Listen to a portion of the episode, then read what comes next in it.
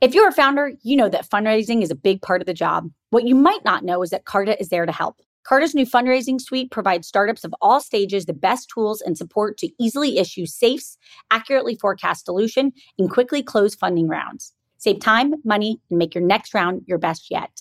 To learn more or to get started, go to carta.com forward slash fundraise. That's carta.com forward slash fundraise.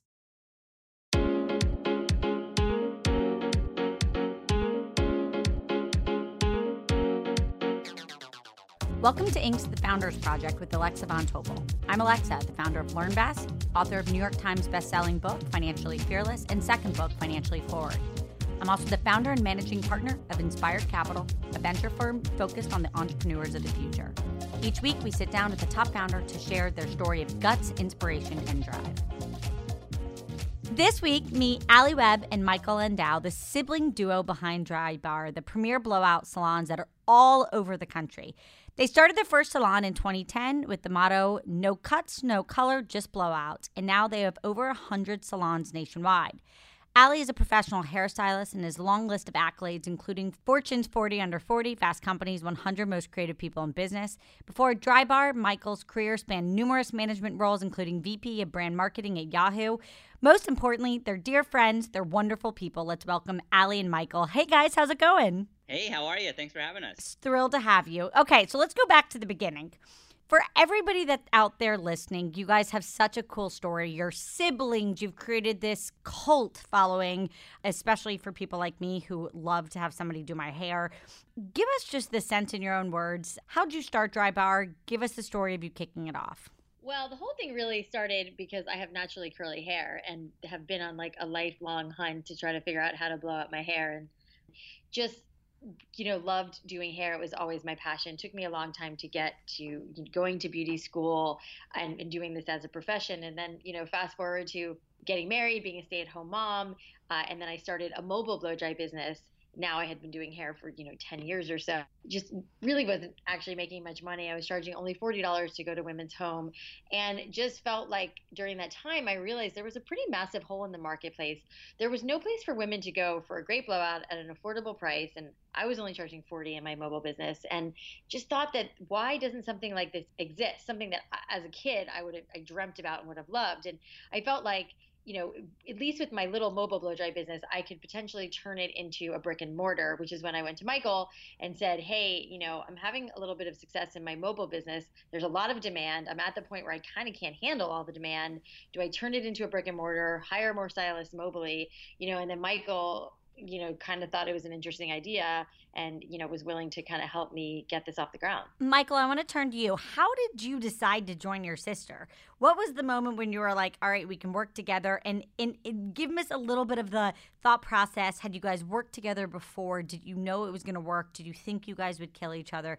Just for everybody out there listening that is maybe starting a, a business with their siblings or already has or with their spouse, give us a sense of your thought process. Sure. Well, we did actually work together in a previous life when we were in our early 20s, and we nearly did kill each other. Um, and we've always been friends and super close. So when you know our parents thought we were absolutely out of our mind to be doing this again because they didn't want us to ruin our friendship, but we knew that what we learned about making the mistakes the first time and what buttons we couldn't push and what lines not to cross, we felt, and we had like a kind of come to Jesus conversation about mostly Alli telling me like I can't be a bad big brother.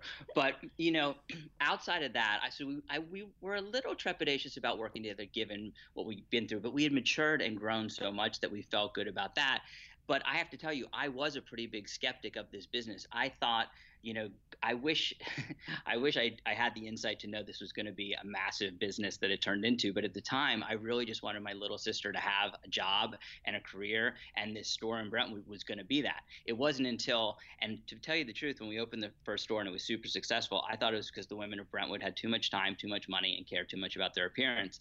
And Alli had the vision to know that she felt like this could work anywhere, and I was not a believer. And so, in fact, we did our second city, which was Dallas and see, she's like, "See, it works outside of LA." And I was like, "Well, the women of Dallas have too much time." yeah, there was always this like Michael kept saying to me. I feel like the first five years of our business, it was like, "You have to prove the concept. We have to prove the concept." I'm like, I, "I'm telling you, the concept is proven," but it was like trying to go in different states where maybe women didn't love blowouts as much as they did in LA and Dallas. So Well, Michael, if it makes you feel better, I have zero time, and you know I'm average when I care about my appearance, and I really love Drybar. Um, so I was the opposite to the woman in Brentwood. As you guys were thinking about um, kicking off the business, and you decided to just focus on blowouts, walk through just literally what was the business uh, model that was kind of going through your head when you said, let's just stick to this core of just blowouts. Well, I'll let Michael answer a little bit more because he was the one who was putting the Excel spreadsheets together back then when I was just, you know, I, had the vision for this. But I, you know, we really didn't well, there really wasn't much of a business. There wasn't a business plan in the beginning. And I, you know, in my mind, I was like, if we can do 30 or 40 blowouts a day, maybe this is a viable business, you know. And then that's when I asked Michael to come in and, and really look at this and say, like, hey, does this actually work? And I remember those early conversations with Michael and him saying, like, why don't we do cut and color too? Because it seems like there's more money there. Or, you know, why don't we charge people? Historically hair salons will charge more for curling irons and flat irons and like the add-ons and extras and i remember so vividly having this conversation and saying i don't want to upcharge for anything i want to charge everybody the same price and if you have long hair or short hair it'll all kind of come out in the wash and that was what I really wanted for the business. And and, and your instincts were right. And eh, you know, we talk a lot about now, and our our north star became focusing on one thing and be the best at it. And we hear, heard from our customers, especially in those early days, that it was such a relief to come into a place and not be overwhelmed with a million choices and a huge laundry list of items. And so, in every single investor, we've raised over seventy million dollars, and we have some of the best now institutional investors. And without exception, there's never been one investor that hasn't pounded the table about us doing other services offering something else, and ultimately they come to understand why we have been so vigilant about focusing on one thing. We talk and we say a lot that uh, In and Out could probably sell a lot of chicken sandwiches, but they you know they just sell burgers because that they know it works and their customers appreciate it. Uh, we're all nodding. We do. We totally as a customer appreciate it. So walk through those early days. You stand up the store in Brentwood. Then what happened? Well, it, gosh, it's pretty funny because Alli was running that shop, and it was one of the smallest shops we've ever opened. And we quickly realized that we were thrown in the deep end of the pool without a float. Yeah, I mean, I remember that Michael didn't want me to bring on too many stylists. That shop was eight chairs, and I think I had six stylists working that first day, the first week. And so I was then in the first chair doing blowouts, making sure the front desk was being run, trying to run the shop. I mean, it, it could not have been any more like crazy and chaotic. I mean, people were lining up. We were having to tell people no. We, we were so underprepared for what came and the response that the, this how this resonated with women.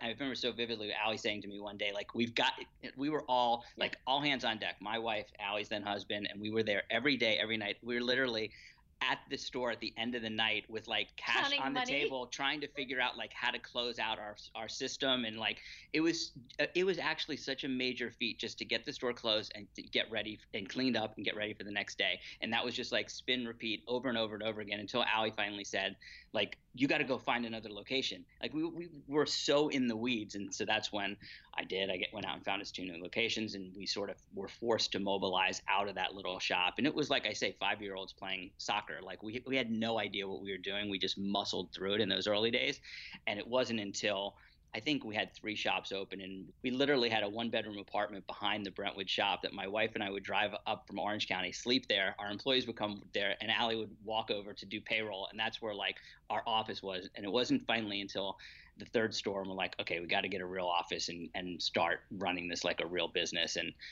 Yeah, we just didn't the- know. the we didn't know it was going to turn into what it did. Um, Michael, I want to lean into something you just talked about, which is that like real muscling through it. And I know that term really well from my early days at LearnVest, where you kind of just you like set to figure it out. But when you think of muscling through it, for everybody out there that's like, man, you guys raised seventy million dollars, a hundred stores, a household name, a brand that gets dropped all the time as you know a brand that people love and admire. You have products, you now have equipment. I mean, you have all these amazing things. When you talk through muscling through it, just remind people of the grit. Like, give us a few tangible examples of what muscling through it looks looks right, like. so there, there's like a thousand little things that have to happen every single day to start a business, and you a lot of it is so not glamorous. It's staying on hold with the electric company. It's you know finding towel services. It's finding cleaning services, and and there's just nobody to do all that stuff. And there, there's an endless list of those little things that need to be done, and you just have to put your head down and just bang them out day after day after day. It's tedious, it's monotonous, it's hard, it's frustrating. You want to, if I had any hair, I'd pull it out.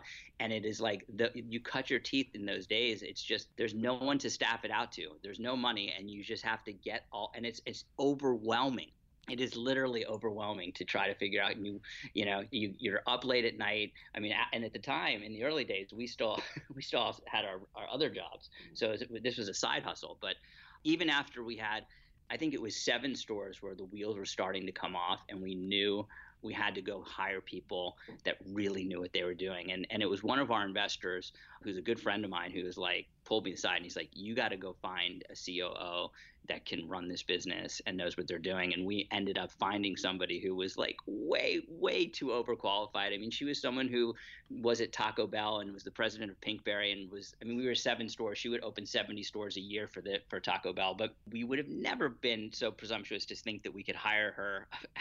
we tried to get her to be an advisor and she, we reached out to her cold. It turned out that she has three daughters. They loved the brand and she was really curious. And we sat down and had lunch. And after that lunch, she understood how big of an opportunity this was. It was a big deal for her to leave her big, high paying corporate job to come to Drybar, but she did it. And, and man, it was like such a game changer because all of a sudden you realize all of the things that you didn't even know that you didn't know because there was someone in there who knew that you needed this person to do operations and you needed this person like we just didn't know the questions to ask the things to do because we had never done it before that was a really seminal game changing moment for us and we talk about it all the time how you have to hire you know, it, it, it, was hard for me because we were going to pay this person several hundred thousand dollars when we were paying ourselves like, you know, a dollar. Okay, so, so seven stores are up. You're like the wheels are coming off. It's now a full time job. You hire a very legitimate COO. Then what happens? Then we raise money. That was the beginning of the never ending process of raising capital. And that was, you know, I know for a fact we wouldn't have been able to raise the money that we did had we not hired her. But we went out. We were very fortunate that there was, you know, a lot of interest from private equity, and uh, you know, Alli was a little uncomfortable with the concept. I, we have to tell the story over and over of like owning a smaller piece of a bigger pie, rather than owning a bigger piece of a smaller pie. But I think after we well, the biggest game changer at that point was we had been approached by inbound equity all the time, and we got very close to doing a deal. And our lawyer, who's one of our biggest franchise partners in Dallas now, he actually wrote me this Jerry Maguire letter like a week before we were supposed to close this deal, begging me not to do it because he didn't think it was the right deal.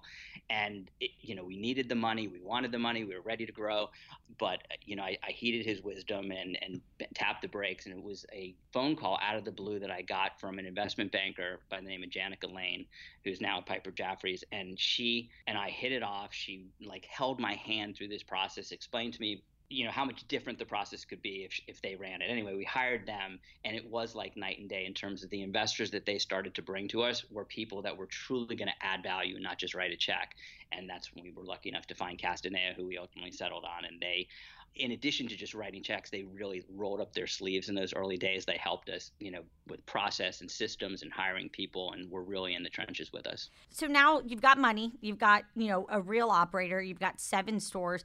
Alli, I want to come back to you as just the maven of the customer experience what in those early days were you just vigilant about that you were like guys no matter what every single store when you walk into it has to do x. Just describe to like where like the level of precision that you cared about and what you were crazy about. Because i can imagine you know even as you talk about it michael i'm like oh my god you had to clean the store every night. You had to close the books. You had to make sure everything was back in its place. Everything had been cleaned up. What were you relentless about Alli when it came to to your customers? Everything yeah. It's, it's such a laundry list. And i and i think it's you know it's a big part of our success because you know I, I, michael and i you know our parents were entrepreneurs. So we you know we saw how they bent over backwards for customers. So customer service is massive to us. So for me even still today, it's hard for me to walk in the stores and not see all the millions of things that are wrong when there's so much right, you know, but I still see things like things that drive me crazy or like if you walk in the store and someone doesn't immediately like at least make eye contact with you and give you like a warm, friendly nod that they acknowledge your existence, you know? So that like level of customer service and making people feel like they're really at home and making people feel cared for is the very first thing. I thought you were going to say the thing that still drives her crazy this day is when a front desk person says, Oh, do you, have, an appointment?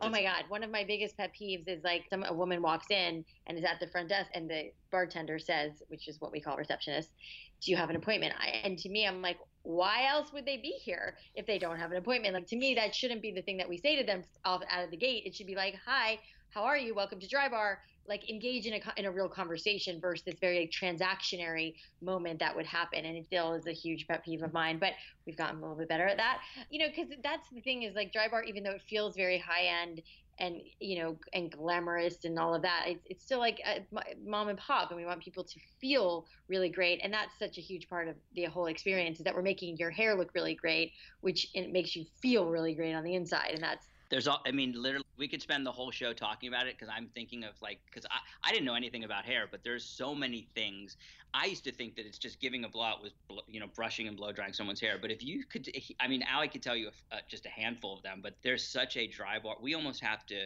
and i watched this in amazement that we had to take stylists who were great and trained, had their cosmetology license, and teach them how to do it out, almost like oh yeah, we've yeah. 100% trained in industry. I mean, we've we've trained literally thousands, probably close to 10,000 stylists over the last 10 years, you know, how to actually style hair. Because as somebody who went to beauty school, you don't actually learn how to style the, the way that we want to do hair, that like red carpet, you know, really finished look. And even a lot of hairstylists who were in the industry for years weren't really taught that. So it was backtracking and teaching our stylists that. But to answer your question more, I mean, it's like the customer service is like the huge thing, but then it's it is like the cleanliness of the store. You know, the the I have been known to walk in stores and start cleaning floorboards. You know, for me, it's like everything stands out as you know. I feel like, and from a customer perspective, when you're sitting in a space and you notice that like you know the walls look dirty or there's dust everywhere or whatever it is then you uh, then i think you, your eye starts going to all the other things that are wrong and so then it becomes a snowball effect and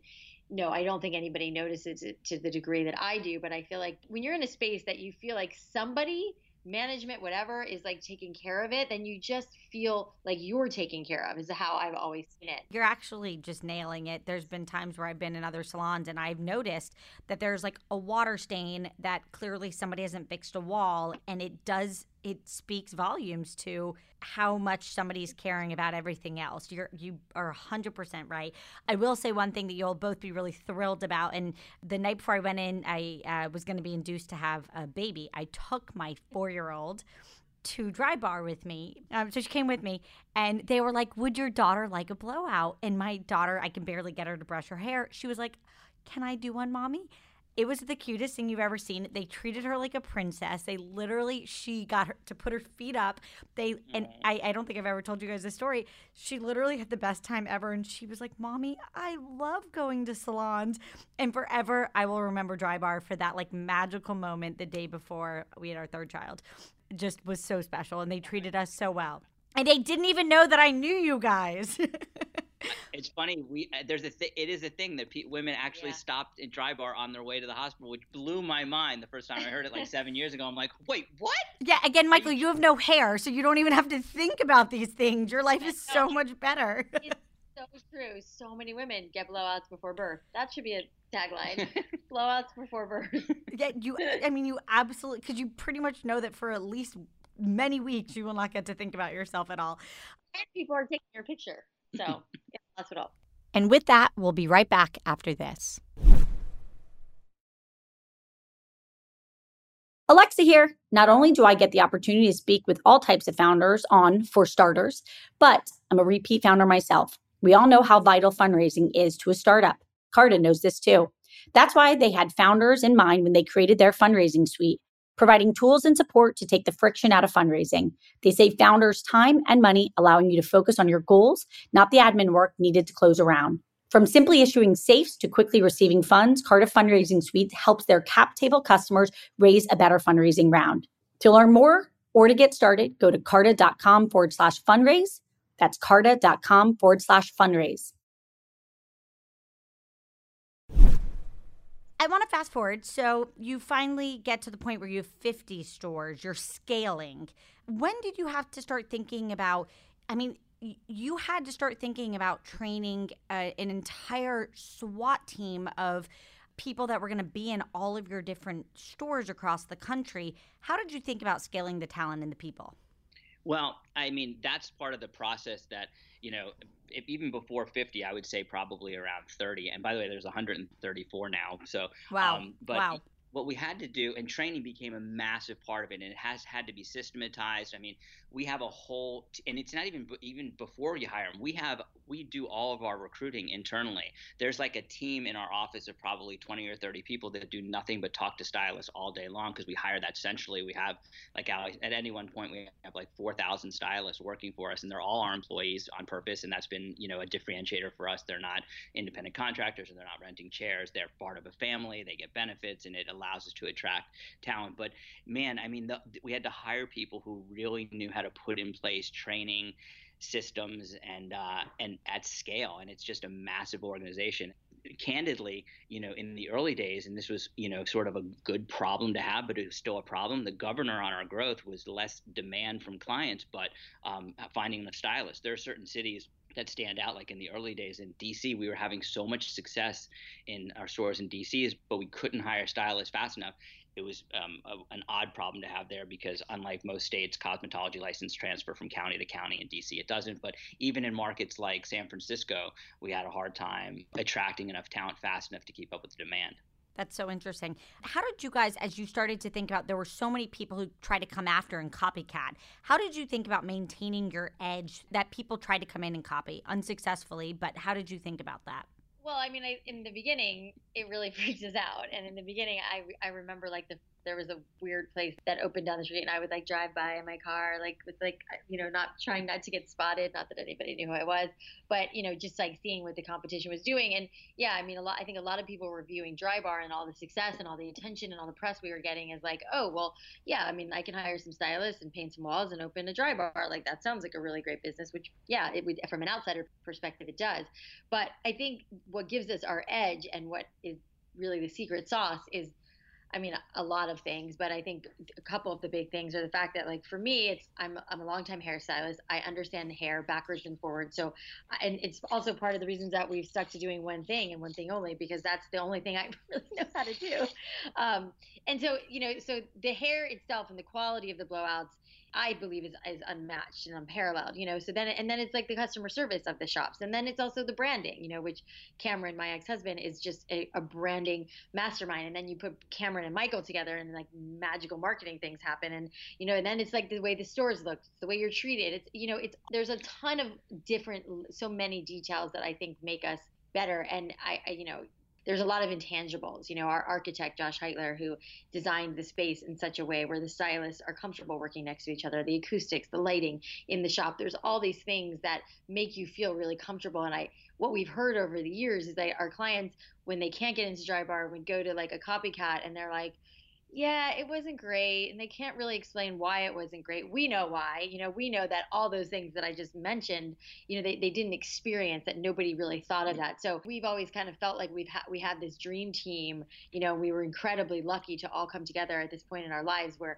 we all had such different skill sets to making this business you know really come to life and just to add to that you know exactly ali's exactly right but i used to be so paranoid about answering this question because i i thought if i told people you know what we did that was different they would go do it and now fast forward 10 years it, like i can't believe they don't but you know uh, back to our parents thinking we were crazy. The amount of money that we spent on this store was absolutely insane. These stores cost over a million dollars to build, and it was because we felt so passionately that the store as and I know you're a foodie, but it, we go to restaurants not just because of the food that they serve, but it's the ambiance, it's the sound, it's the way it makes you feel to be in that space, not just that the food is so great. And so we knew innately that that's what we had to create an atmosphere that was luxurious and felt great. And so when we see copycats and we see what they they spend a, literally a fraction of what we spend to build out our store but it's all those little it's the tufted paneling it's the wood floor it's the marble it's all those things that most people may not know exactly why they like being in Drybar it's the music. It's we spend an inordinate amount of time energy and money on the music that's played and the day parts but it's all those little details and you have to be able to you know spend a lot of money to achieve that and as, as a result you have to do a lot of volume and so it's it's funny because we always get this question from you know from the early days is they would come in wondering oh this is so there's no moat around this business. Anyone can come in and do this. And then after they'd spend you know a few weeks with us they'd be like oh my god you guys there's no nobody else can touch this. So it's been very gratifying in that respect. I think also just back to like the small details, the fact that you sit down and you get a menu of all of the different blowouts, and the fact that you know as a woman I didn't even know there could be five blowouts until I saw it. And then I was like, of course, that's why I like certain blowouts over others because the details are different. And I then became very clear on which blowout I liked as a result. And it was, again, it, it is those details. So I'm going to um, shift over to just a few last questions here. I want to talk a little bit about you talk about your parents being entrepreneurs and looking at that customer experience. Just tell us a bit more about how you think that shaped your own mindset, being, you know, now extremely successful entrepreneurs in your own right. How did watching your parents change your own mindset now that you're on the field and, and in the seats holding the reins? Well, like Alli said, we our parents had clothing stores in South Florida. Wherever there was a retirement community, they had a store called Flips, and we literally grew up sweeping the floors, and and we would be little kids hanging out under the clothing racks and watching our parents bend over backwards for clients and and it was crazy because we just thought that that's the way business worked i mean these people are putting food at your table they should be treated a certain way. And when we grew up and moved to Los Angeles, we were flabbergasted at how bad customer service was in retail. And it was like, don't are these, these people crazy? Like, don't they know that you're giving them money? Like, it, it was like just bizarre.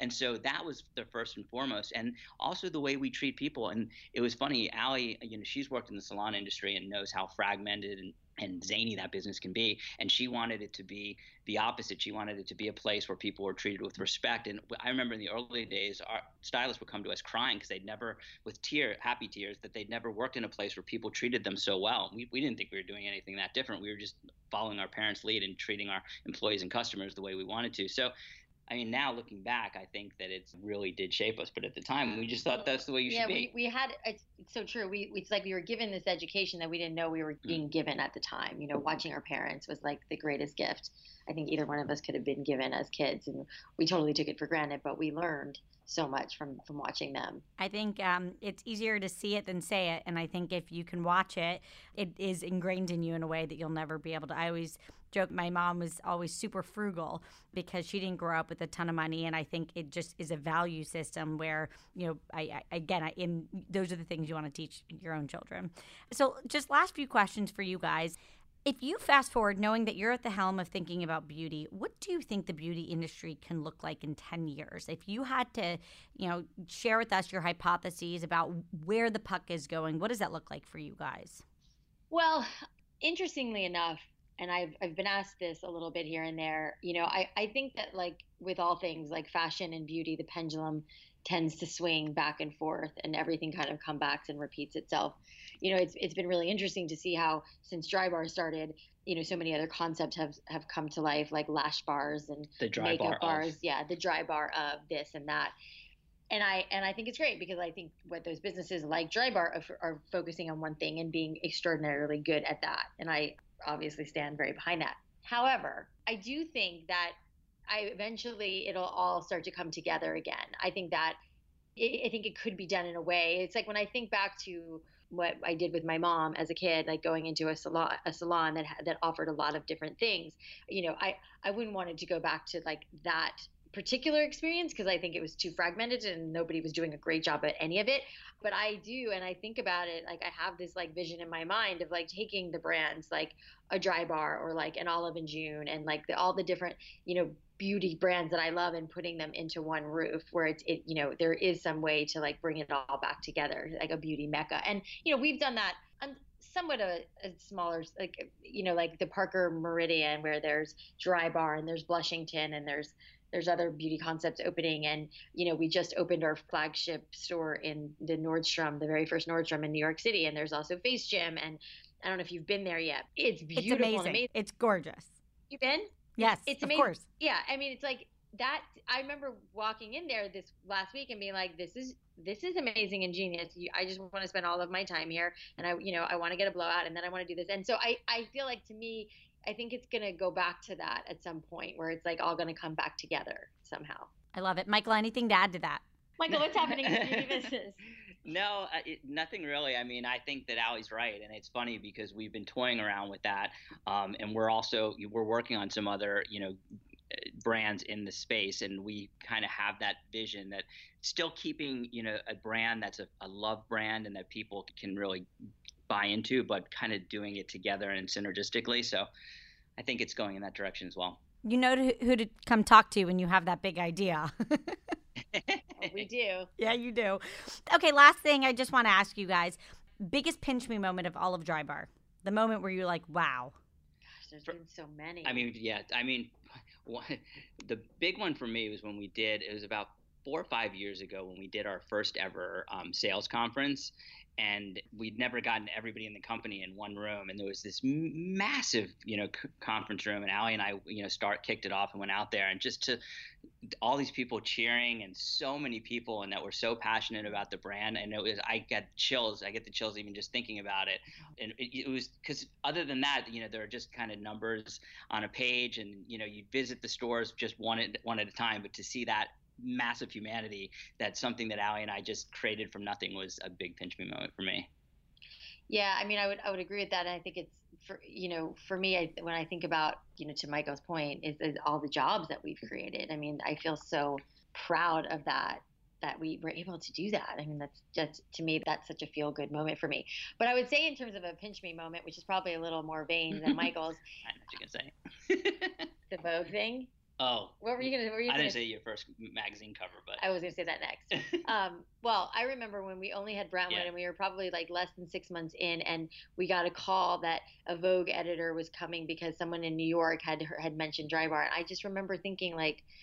Vogue magazine things like we're the place to go. I thought you were gonna say our first when we were in Vogue and we left and we had that big meeting and then we went and had Fridays oh, yeah. afterwards. well, we, that's true. We did have a really big meeting with Vogue, and then we went and ate Fridays, and we were like, you know, you can take the kids out of Florida, but um, maybe you should edit that out. I know, uh, I love that. Don't you dare! That is so good. I I'm a Florida girl, guys. I love it. I love TGI Fridays, but then then it was yes, certainly being on the cover of a magazine. I was on the cover of Inc. I don't know, eight months ago or something, and it was it was just the most surreal experience to be on the cover of a magazine, a business magazine, Inc. No less, this, Inc. magazine, which is this podcast. Yes, being on the cover of Inc., which was phenomenal, and you looked gorgeous, and your hair looked fabulous. Okay, guys, last question: If you had to talk about one startup that each of you have on your radar that you can pay it forward to and give them some coverage, a startup that you love today. Well, ironically, we just had on our podcast the founder of a company called The Giving Keys, um, which is a, a nonprofit and it's it's just basically she's really helping clean up the homelessness in Los Angeles. It's a, business where they make these keys and they engra- engrave them with a word like strength, hope, love, and then sell them. But basically, homeless people are coming in and making them and getting paid that way. So it's it's getting homeless people off the street, and I think it's just the greatest business. Yeah, ever. you're going to get an introduction to that yes, soon. You will be hearing more. yeah. Um, for me, and it's a little bit self-serving because Alli and I are investors, but um, it's a company called Squeeze that our former head of marketing at Drybar is our co-founder on it, and she has done it, the first one just opened. It's in the massage space, and we felt and she felt that there was a big hole similar to Drybar where there wasn't, you know, there was the low end massage envy at one end, there was the high end spa at the other end, and there wasn't something in the middle. And it's really a technology company in that she spent a year and a million bucks building the back the platform, which is an app based booking, just like Postmates didn't change, food delivery and Uber didn't change, you know, people getting cars. We just changed the way massages are booked, and it's been open about eight months. The first one in Studio City in California, and they're absolutely crushing it. But more importantly, she's creating such an amazing culture, similar to Drybar, where it is such a feel-good company. The people who work there love it. The employees love it. I think they have nothing but five-star reviews on Yelp so far. So um, check out Squeeze Massage if you get a chance if you're in California. That's awesome. Guys, I absolutely love every minute I get to spend with you both. Alli and Michael, thank you guys so much for joining us today. Everybody out there, if you haven't already been to a dry bar, get to one of their 134 stores. You can also go to www.thedrybar.com and join us next week for Inc. the Founders Project with Alexa Von Tobel. Thank you guys so much for being here today. Thank you, Alexa. So Thank much you, fun. Alexa. Thank you all for listening. You can subscribe to Inc.'s The Founders Project with Alexa Von Tobel wherever your podcasts are offered.